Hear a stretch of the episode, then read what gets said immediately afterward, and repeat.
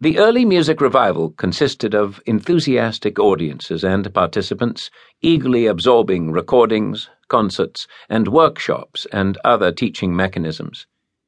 Especially in the realm of amateur instruments, mostly recorder and viol, the Renaissance repertory of consort music served as a wonderful entree to the world of high Renaissance music.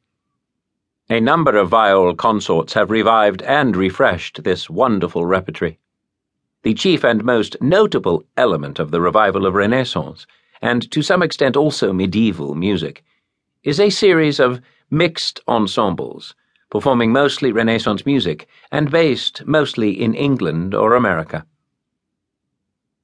The American conductor Safford Cape, 1906 to 73, who studied in Belgium from 1925, created and directed the Pro Musica Antiqua of Brussels whose many recordings in the 1950s and 1960s were among the first to present older music of the Middle Ages and the Renaissance.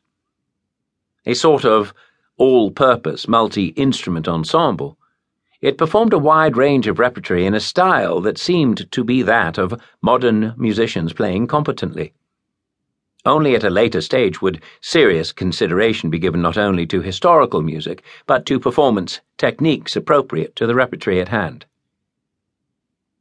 The New York Pro Musica Antiqua was founded in 1952 by the American scholar performer Noah Greenberg, 1919 to 66.